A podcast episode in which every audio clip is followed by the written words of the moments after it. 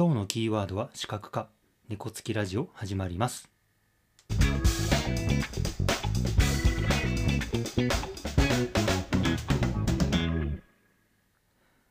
改めましてこんにちは。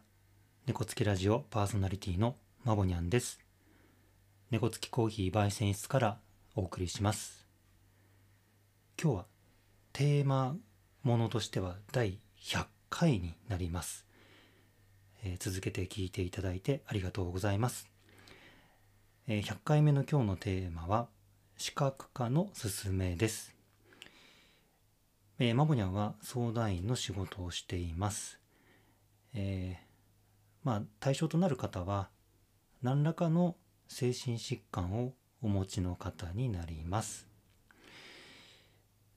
でその中でですね、えー、発達障害という、えー、疾患をお持ちの方には一般的に視覚化が有効と言われています、えー、お聞きになったことがある方もいらっしゃるかなと思います、え例えばですねえー、数字をこう連続して羅列していくともうちょっと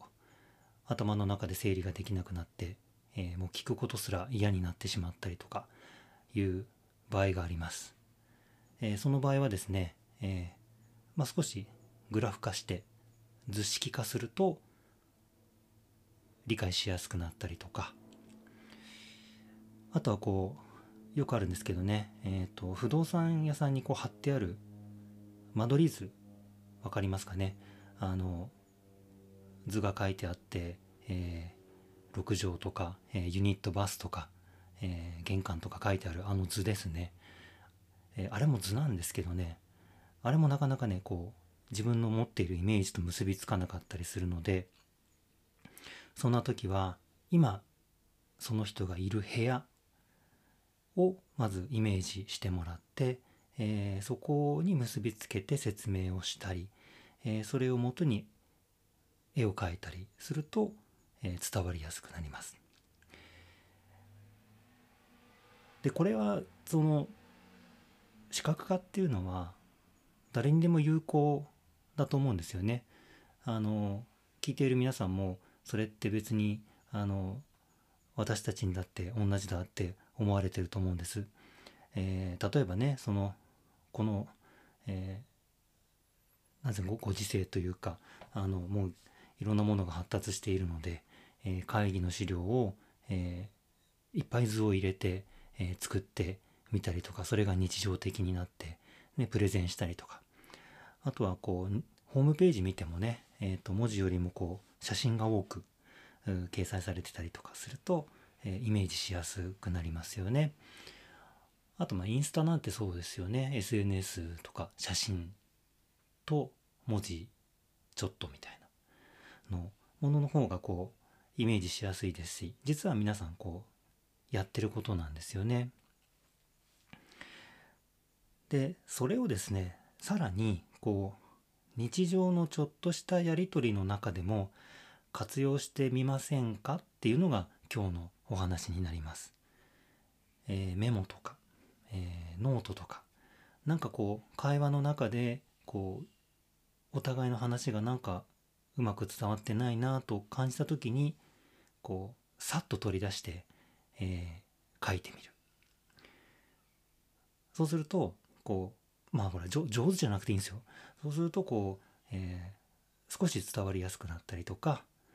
えー、もう一つはねこう話してる方とか伝えようとする方も実は結構整理ができたりとか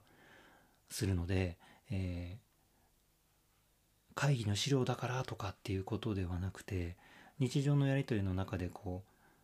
あちょっと待って今書いてみるからって言ってささっとこう書けるようなそんなこうひと手間ですかね、えー、そんなのがこうやってみていただけたらいいなと思ってお話をしました。えー、皆さんは、えー、日常の中でちょっとした視覚化の取り組みやっていますか？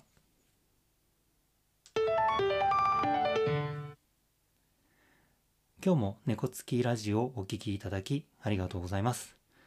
えー、テーマとして100回続けることができました、えーこれも聞いていただいている皆さんのおかげです。えー実はですね、えーと先日あのちょっと回によってこう音の強弱とかが、えーあるという質問をいただいています。えー実は今日は猫付きコーヒーの焙煎室から話しているので、えーしっかりとしたマイクで話していますが、えー猫付きカフェで話す時は、えー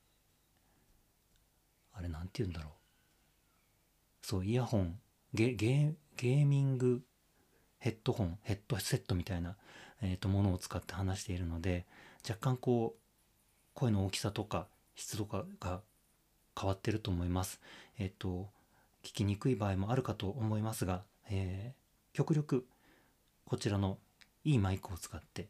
話していくことを続けてみようかなと思っています。えーこれからもお付き合いください。それではまた次回の配信まで良い気づきを。